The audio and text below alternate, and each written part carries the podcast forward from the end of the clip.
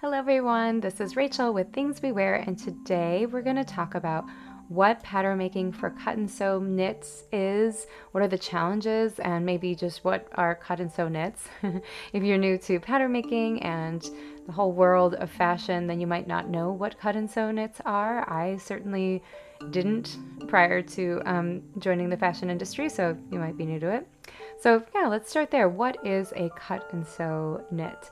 So, when we think about the various types of fabrics that we might work with as a home sewer in the industry, even home shopping, um, we are there's a few different ways we can create material that becomes our clothing. Uh, so there's woven fabrics, and woven fabrics are exactly what you think. They're just woven together like your bed sheets, those button up shirts in your closet, suiting materials. Those are all woven fabrics. Um, and then knits they're kind of like two different categories. So the header is knits, and knits started out as being sweater knits. So we all know sweaters from our closets, right? They're knitted together, um, often in the beginning, you know, with just one yarn, but now, you know, you'll see lots of intricate patterns or interesting stitches. Um, but that is a knit. And what's very characteristic about a knit sweater is that they don't actually have seam lines. If you look at them, they are, it's called linked together. It's basically like uh, knitted together where an armhole might be. Um, they don't have traditional seam lines the way a pair of denim jeans has a seam on the inseam and the outseam and where the pocket is. A sweater isn't going to have all those things. Usually it's it's pretty sewing machine free. You know, when you knit, you're just knitting, you're not usually also sewing.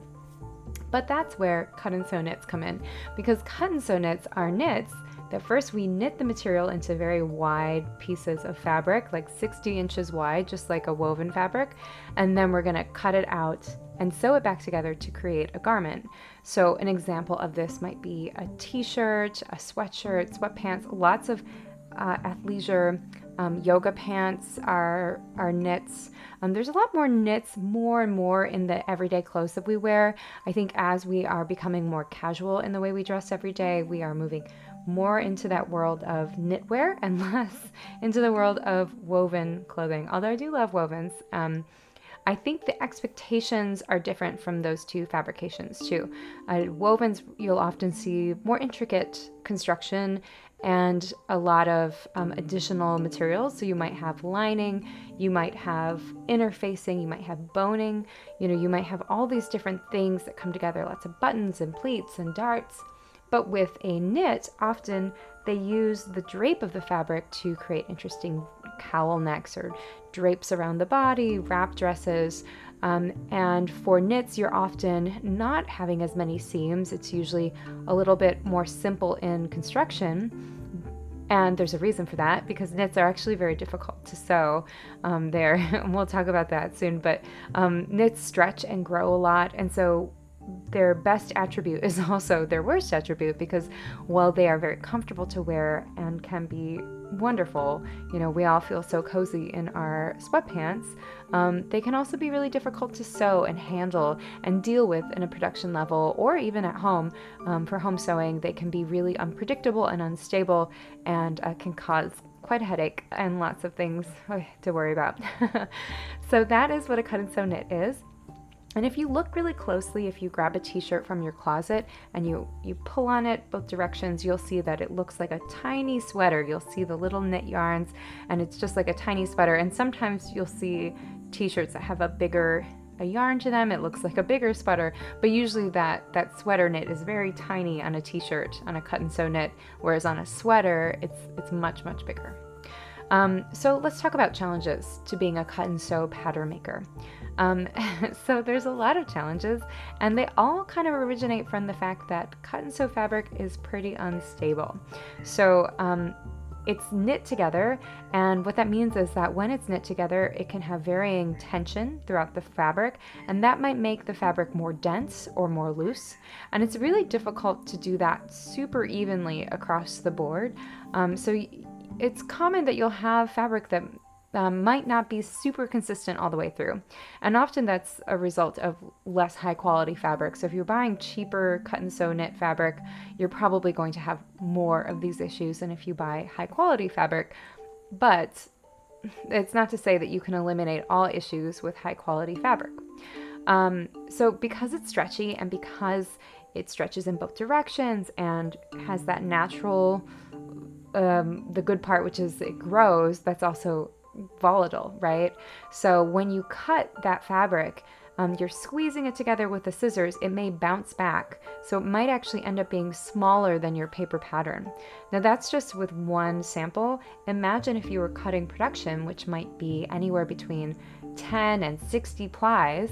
Um, you're going to have that many plies of fabric being squished down and cut, you're going to have a lot of bounce back. And that's why in production you often see more shrinkage, um, or they call it shrinkage, but what it really is is bounce back in cutting. Often it happens in both directions, but I found that it can be more dramatic in the lengthwise direction. I'm not exactly sure. I think it depends on the fabrication and the knit, um, you know, and of course, there's usually more fabric in the length than there is in the width, so it's just more noticeable too. Um, so we've cut the garment and it's already bounced back, right? So we've already lost some fabric. Now we're to go sew it. So here's another thing. The fabric is very stretchy. So when it's being sewn, it will grow. And those pattern shapes that you spend so much time making really perfect with your hip curve and your French curve, um, those are to get splayed. So as, as it gets sewn along those curves, it will splay outwards and get stretched out if the knit that you're working with does not have an elastine in it, it won't have good bounce back. So I'm sorry, I'm using the word bounce back a lot, but um, but it is if you don't have that elastine, the elastine holds it in place. It might grow, but it'll come back. But if you have a knit that is 100% cotton or 100% linen or an all natural blend um, that doesn't include elastine, um, it's not going to have that recovery.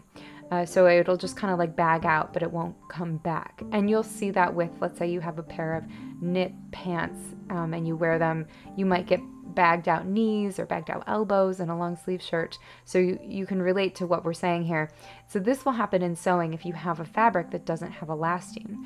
Um, elastine is a little bit complicated. Um, it's technically a not the most sustainable thing to put in your fabrics, but it is also something that really helps create a garment that is uh, stable and um, will last for a while. Okay, and just to clarify, when I say last for a while, I mean um, that the elastine will make it. Actually, elastine is very well. That's a difficult thing to say. So elastine is um, very delicate and it actually can make the fabric not last as long. So I don't want to lead anyone astray there. Um, if you don't take very good care of any fabrications that have elastine within in it, um, they can degrade more quickly than your regular maybe non-elastine knits. Um, and part of that is because elastine is very sensitive to heat. So if you put it in the dryer, it's gonna break those elastine fibers and um, you're gonna see it start to get kind of like fuzzy almost, and that's those elastine fibers breaking off. Um, that's why if you read the labels on your yoga pants and uh, your underwear and all these things, they'll often say to hang to dry, and that's why, because it will last a lot longer for you if you hang your knit garments, particularly your elastine knit garments, to dry. So, all right, back to pattern making for cut and sew knits. Um, so the garment's gonna grow in sewing, um, so shapes will be a little funky because you kind of have to accommodate that growing. Um, another challenge, uh, the garment may shrink with the application of things of heat, like steam or iron or even the dryer. So you might notice when you have a t-shirt you bought somewhere and you wash it, you put in the dryer, it shrinks up. And that's because uh, those fibers that um, create the t-shirt, so you have cotton fibers, let's say it's 100% cotton. Cotton fibers uh, uh, spun together and turned into a yarn, which is then knitted into a t-shirt fabric, and then that's cut and sewn together. Um, that of course is is knitted at a certain tension but as we know cotton has a natural curl to it it has a natural texture and so when you put it in the dryer it sort of that texture can be more pronounced um, and that will cause it that fiber to sort of pull back, and that will cause the whole um, the whole garment to shrink up. I hope that makes sense. Um, and uh, lastly, another, well, this is not all the complications, but these are the big ones. The last thing is the garment may shrink or grow further with things like washing, like I just said, but there are also garment washes um, that might be applied to the garment prior to selling it in a store, and also garment dyeing. So, one thing that is often done to cut and sew knit garments is they are garment dyed. So, you may be uh, don't know much about dyeing, or maybe you do, um, garment dyeing means that you're going to cut and sew the garment first and then you're to dye it. And so, what happens when you dye a garment after it's been cut and sewn together is you get those interesting little uh, folds of, um, of color. Uh, you'll see it like sometimes. Um, I'm trying to think of a good example of this. You, will see garment dyed gar- garments. Sometimes they're advertised advertised in different ways, but you'll notice it because you'll see if you like open up a seam, you'll see like a little. It's a little bit lighter there because the the dye didn't go all the way into the crevices. It looks sort of antique and also very cool. Um, I love a garment dyed I love garment dye. I think it looks so beautiful, but at the same time, it's um, very difficult. It's very difficult to estimate how much a garment is going to shrink or grow. And of course, this is the last step of the process.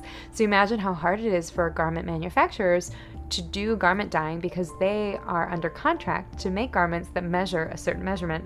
And then those brands who are buying those garments from them if they don't measure that measurement, it, the brands can say, sorry, we're not taking these. And suddenly they're stuck with a bunch of t shirts that they just dumped thousands and thousands of dollars into. So, uh, garment dyeing is very tricky, and um, some, I know some manufacturers won't even do it because they're, I think they've been kind of. Um, left holding you know uh, they've been they've been stuck with a bunch of t-shirts that, that the brand didn't want which i think is pretty unfair and and well represents the fashion industry today, which is very pushy and very demanding.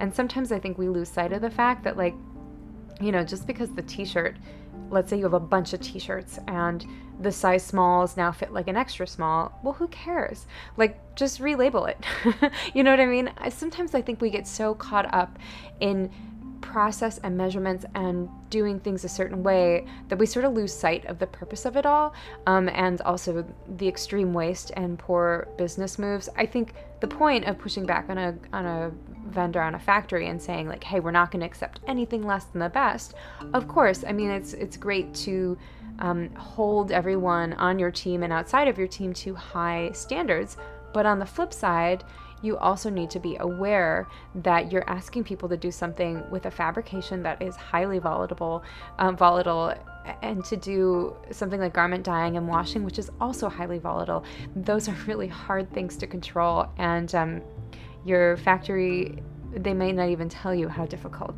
it is. so um, please be kind to your factories that you work with. Please be kind to your vendors. Um, it is a hard job making clothing and it is not always done in a nice environment. So, you know, be kind. Um, all right, so what does this mean for a cut and sew pattern maker? Um, so I think as a cut and sew pattern maker, you have to get used to this idea that the traditional quote unquote rules maybe don't apply anymore. Because when we learn pattern making from the beginning, we're often learning pattern drafting, which is very um, ratio based. It's really like, oh, your hip to, you know, you need this type of shape. You need your front armhole to be 3 eighths smaller than your back armhole, and you need, you know, the the distance between your front shoulder slope and your back shoulder slope. All of these things that are written in pattern making books about how to draft patterns, those are geared towards woven fabrics because woven fabrics are not going to change significantly in sewing. They might splay a little bit along curves, such as the armhole or the uh, rises, but other than that, there's not a lot of um, instability in a woven fabric, maybe in a very, very light uh, silk, and also, of course, in denim where it is washed and dyed. Those are kind of a different category. But even denim can be a bit more predictable than a knit because, uh, at the very basis, um, you do have s- the fabric is inherently a bit more stable than a knit. So, um, so I think you have to kind of let go of those rules. You have to let go of the fact that the pattern might, in some places, be bigger than the requested spec and in other places be smaller than it. Because in some places, like the armhole, it might grow an inch, but in other places, like the bust, it's going to shrink a half an inch. So you have to be okay with with that difference. And what you need to start to do is to remember what those things are. You also have to be okay with shapes not being what you're used to. You know, we're we're all used to those beautiful French curves and this nice, perfect scooped armhole. And in a knit, you just can't do that. You need to react to what the garment actually looks like. Um, you can't just say this is what an armhole should look like and go from there. You need to be fabric specific. And I think even further than this, every type of knit, there is not one pattern that is going to yield a perfect fitting knit or a perfectly balanced knit garment because every knit garment is going to react differently to a pattern and there is no one size fits all for that. So when it comes to being a pattern maker for cut and sew knits, I actually find that blocks are not as handy as I think people think they are. They're a great starting point. It's great as a brand or personally to know, hey, this block really fit me well in this one fabrication let's start from here.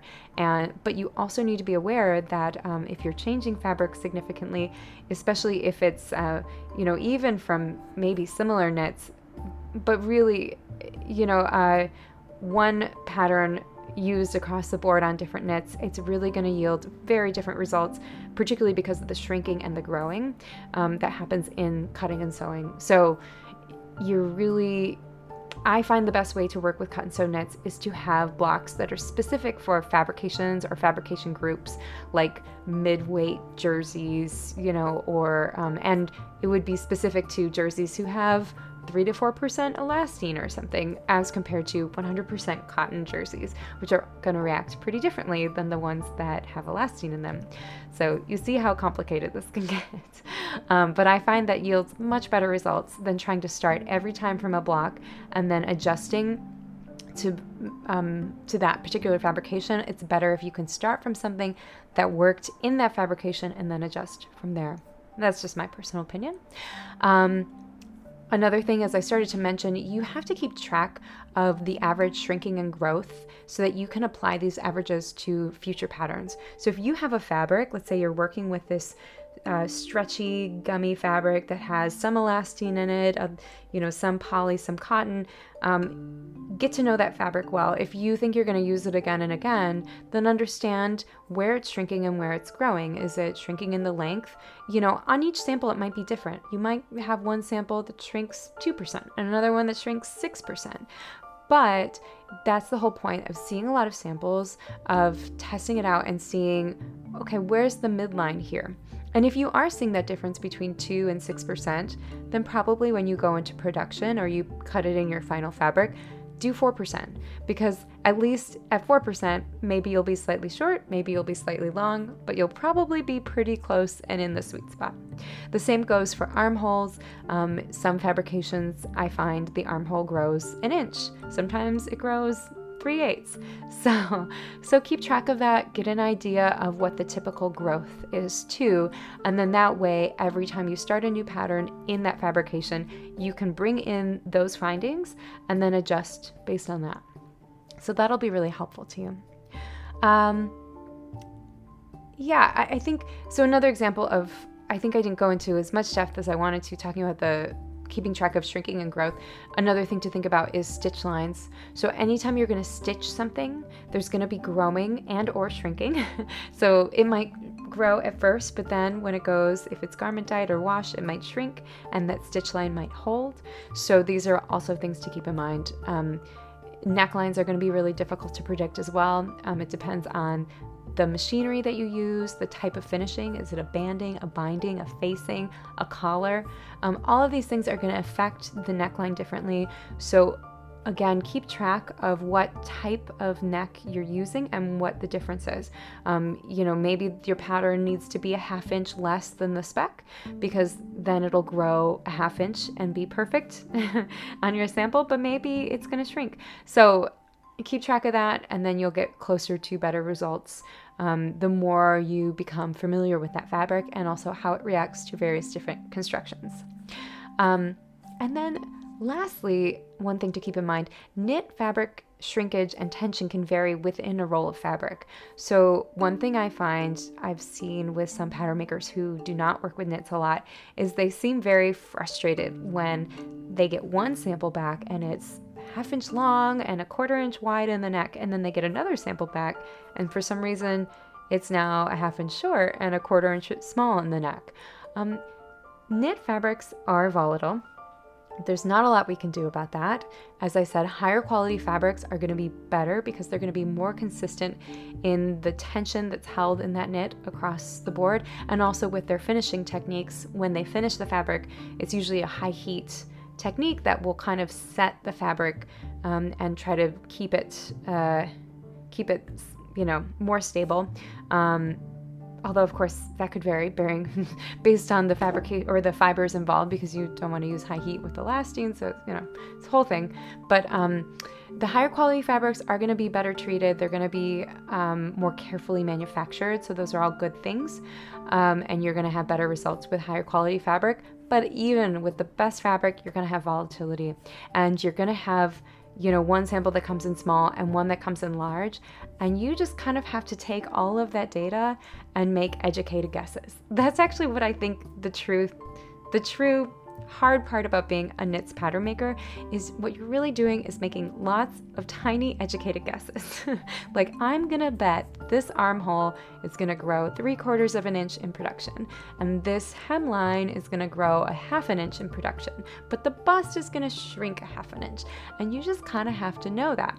Um, there's also some differences that you might see between how a sample room sewer, who's usually very highly skilled, um, and on the floor in production how that sewing goes. Because in production they're going to be moving fast. You know there's it's not going to be quite as careful whereas the sample room um, sewer they're going to be very detail oriented and highly skilled and they've probably been sewing for decades upon decades. Um, and so their ability to make a garment is going to be way way way way high. And so you have to assume that what they're giving you is probably going to be best case scenario but in production you're probably going to have more stretch out seams you're going to have more issues that you probably don't have on a sample basis. So you do also have to think globally and kind of hedge your bets against that and say and see trouble spots. Listen to your the person who's making your samples whether you're working with a, a factory here in the united states or you have a sample room or you're working from a vendor overseas, ask lots of questions. Ask them what's challenging, what they have struggled with, and then that way you can better understand um, how to solve that issue or how to foresee when there might be an issue. because any issue you have in a sample, just multiply that times a hundred, and that's or a thousand, and that's going to be that issue in production. Uh, so you do have to kind of like zoom out and see into the future a little bit. so that I think is my brief explanation of what pattern making for cut and sew knits is, or as much as I can tell you, I think, over a podcast. Although I'd be happy to go into more specific details if any of you are interested. Um, you know, to tell you a little bit more about myself, I primarily worked with cut and sew knits in, in the United States. So that's kind of where I specialize is uh, United States made apparel, and a lot of apparel made in the United States is cut and sew knits, although we do make wovens. Um, there's a lot of a lot of demand for cut and sew knits, especially these days now that we're wearing sweatpants. So it is a very hot market right now. Um, and uh, yeah, if any of you out there are interested in cut and sew knits or interested in USA made apparel, I'd love to talk about that more. I'm very passionate about uh, USA made apparel, especially as more and more um, evidence comes out about, I mean, there are issues in every country, and it's hard to ensure that um, that every working condition is safe and equitable um, and fairly waged. But I will say, when you make things in the United States, you can see the people who are making your clothes. You know who's making your clothes. When you make things overseas, um, it is a lot more difficult to keep on top of where your fabric is coming from, um, who is picking your cotton, for instance, which has been a huge issue in China um, because it came out last summer that um, there has been forced labor involved in picking cotton in China, and um, and we're still it's now a year and a half later trying to figure out how to get that out of our supply system or supply chain. Um, you know, a lot of brands, when you work in manufacturing, it is a huge wide web of the fiber, the spinning, the finishing, the yarn, the the weaving, um, the fabric mills into manufacturing, and there's a lot of outsourcing, and you know it's a messy business, and so it can be very difficult to ensure that the things that you work on, the things that you buy, um, are made in a way that uh, reflect your values and honest and reflect you know good human ethical values um, and eco-friendly values. So um, this is why i love made in the united states clothing. I do think you can make things other places and make them in a good way. I'm not saying that you can't but i do like the transparency that's inherent when you mill when you use a fabric mill that's in the united states when you use um, a factory that's in the united states. And one other piece of that too is that the US has more strict laws about pollution and uh, human rights and human labor than many other countries that we typically outsource from. So uh, or import from um, like let's say you know anywhere in south asia or um, where a lot of our clothing in the united states comes from. Um, the laws in the united states are, are more strict than many of those places. Not across the board but but many of those places it's more strict. So that means that we have stricter rules about dye processes and how much you can pollute uh, our um, our water systems with uh, dye runoff um, and also yeah the treatment of, of people in factories. So i do think you know when you buy something that's been um, picked in the us that's been milled in the us that you know that's been totally created in the US, um, you are also sort of participating in the fact that we adhere to certain rules that other countries don't always adhere to, um, that have less strict laws about pollution. And even though, you know, sure, it's across the world from us, but the pollution still affects us. You know, it's not like it's not happening. so I think it's pretty silly to me if we have rules that say that we we don't want certain fabrications made here because they're polluting, then I don't think we should buy any of those fabrications from other places because, you know, we all share this earth, whether we're farther away from those places or not. Um, ultimately, you know, the pollution affects us all. So I think we should kind of be in it as one team. That's my opinion but um, but anyway if you have any questions or thoughts i'd love to hear from all of you and um, thank you so much for listening today and i hope you to uh, see you, hear you in my um, next episode. And if you'd like to check it out, I just created a video that is similar to this one about pattern making for cut and sew knits, where I talk a little bit more specifically about those differences. Um, and I also have a Patreon if you'd like to help support me and um, get access to ad free content and ask me questions and so on. All right, thanks so much. Bye.